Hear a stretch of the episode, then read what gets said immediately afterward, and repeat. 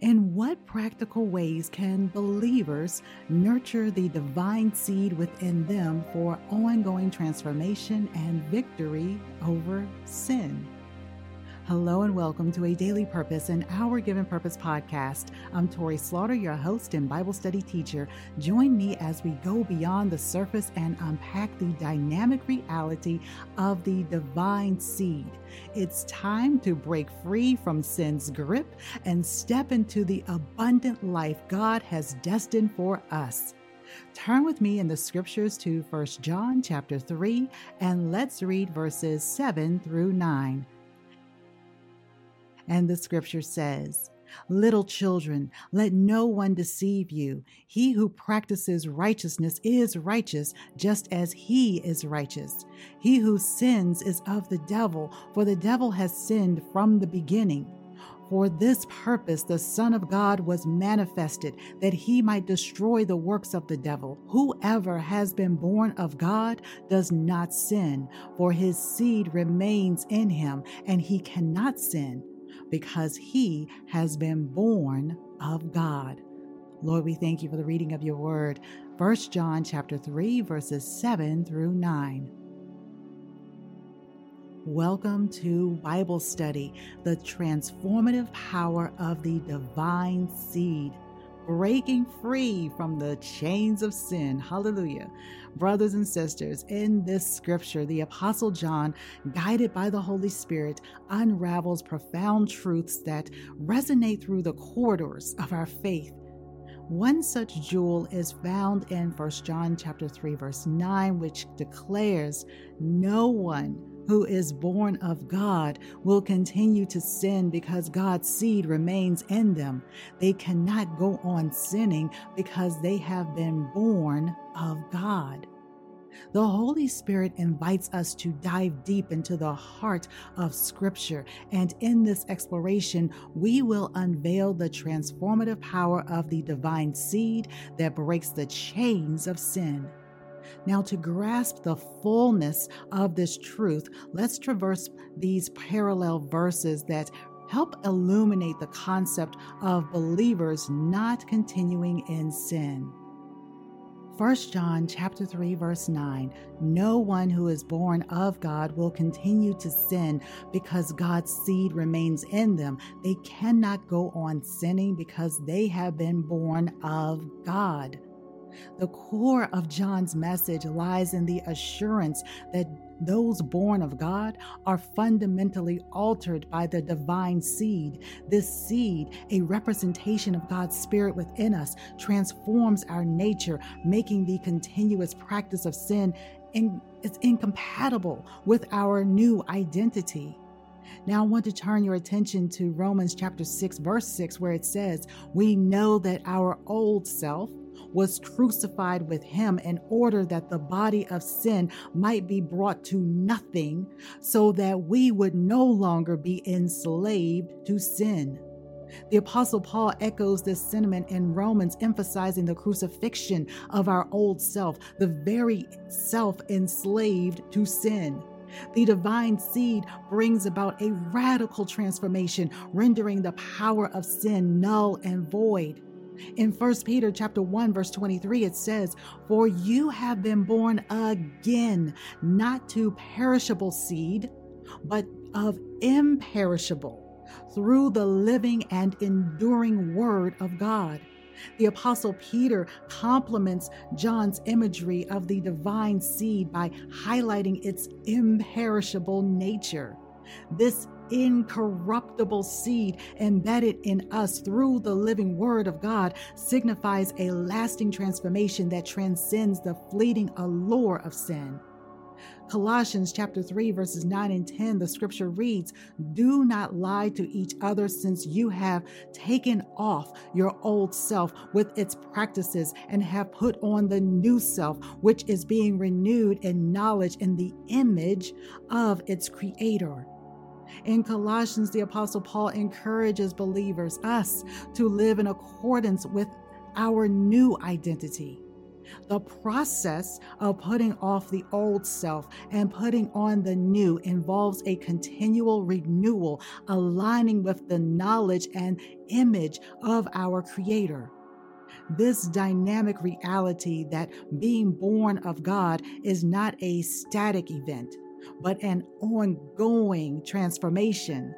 The divine seed, once planted, continually renews, it shapes, and empowers us as believers to resist the pull of sin.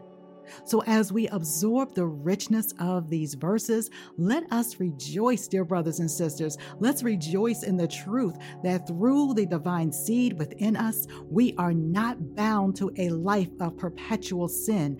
Our identity as children of God is marked by victory over sin, allowing us to live in the freedom and grace bestowed upon us through Christ Jesus. Amen.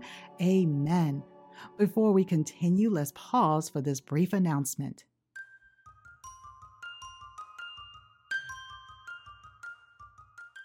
Hey there, friends. We've heard from countless listeners who've shared how a daily purpose has become an essential part of their daily routine, transforming their mornings into moments of empowerment.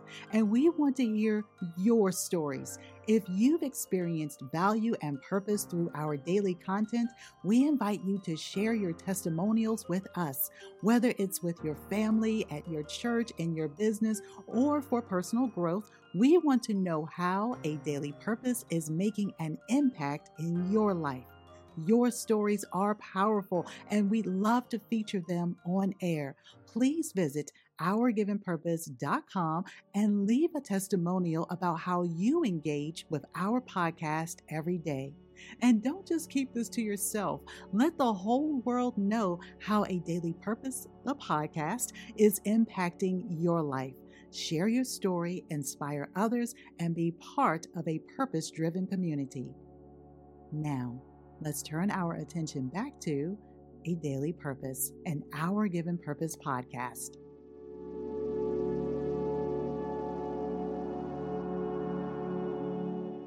Hi, this is Detria Moore, daughter of the King, wife, mother, professor, blogger, and intercessor.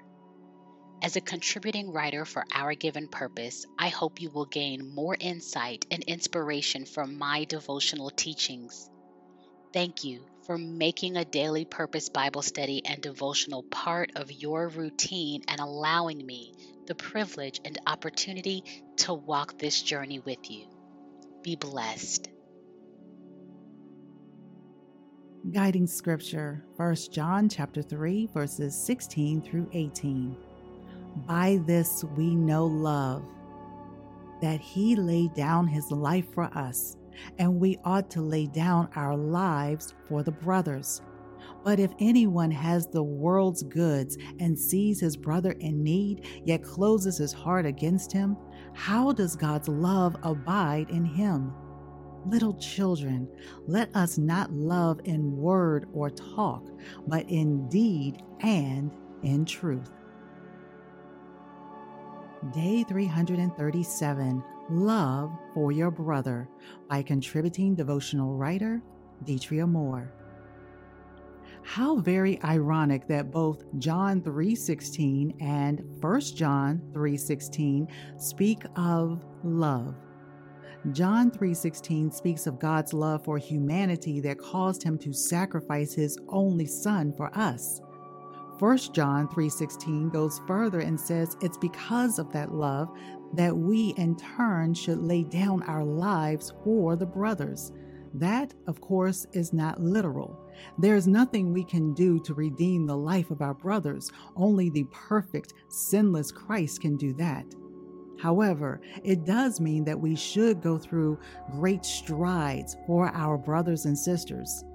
This scripture even provides examples. If we have something our brother needs and don't help meet that need, is God's love even in us? Our love must be more than empty words. It's often said that love is an action word. Our deeds to our brothers and sisters must reveal the love of Christ. Here are some points about the love of Christ that begs us to extend it to our brothers and sisters. Number one, it's voluntary, it's not forced. Christ wasn't forced to die for us, and we should willingly show love. Number two, brethren, as used in the scripture, could be fellow brethren in Christ, or it could also mean any fellow man. Jesus laid down his life for any who would call upon his name and believe. Because of his love, we are accepted into the body of Christ. We can't love only our fellow brothers and sisters in Christ. How far would you go to show love to the unsaved if it meant gaining souls for the kingdom? And number three, it's real and it's genuine. Verse 18 says that our love should be done in deed and in truth. We need to be sincere in the love we're showing. We can know Christ because of the Lord's love for us. May we be so sincere in our love for our brothers and sisters that it draws the unsaved to Christ Jesus and those who already believe even closer to Christ. Day 337 Love for Your Brother by contributing devotional writer Detria Moore. Hallelujah. Yes, we need to love one another in deed and in truth because we are not our old selves. We have cast that off. We have been crucified. We die to self daily. And that way, we can also see the needs of others. We can give to them without thought of, oh my goodness, that's my last. We will provide for them just as it tells us in the Bible. We will lay down our lives. We will make sure that our brothers and sisters are okay. Hallelujah. And for those who are unsaved, for those who have yet to believe when they encounter that type of experience between strangers, oh my goodness, what can it do for them? Oh, we should be hungry after the souls just as Jesus is.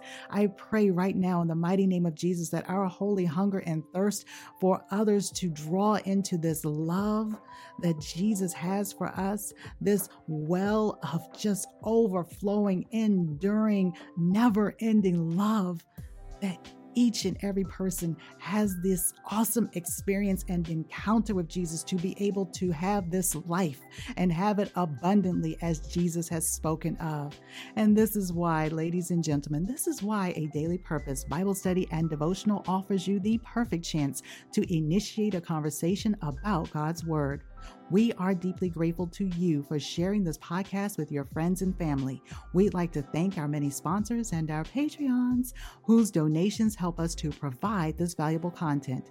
If you feel led to contribute financially and become part of the Our Given Purpose ministry, please visit ourgivenpurpose.com. Your contribution will help us spread God's message and connect with people all over the world. Remember, you have seeds to sprinkle, and don't lose sight of the ones falling on you. Where will they grow? By the road and shallow soil in the thickets? Or will they find a home in good soil to flourish and produce a good work? What God has begun in you, He will complete. Have faith and be bold. You've just heard a daily purpose, an Our Given Purpose podcast.